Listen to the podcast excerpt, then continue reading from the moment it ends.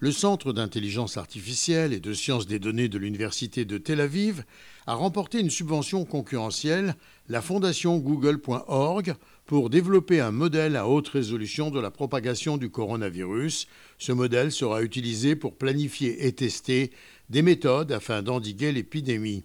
La contribution de Google prend place dans le cadre de sa stratégie pour contribuer à l'éradication de la pandémie et des efforts continus de l'Université de Tel Aviv pour lutter contre le Covid-19.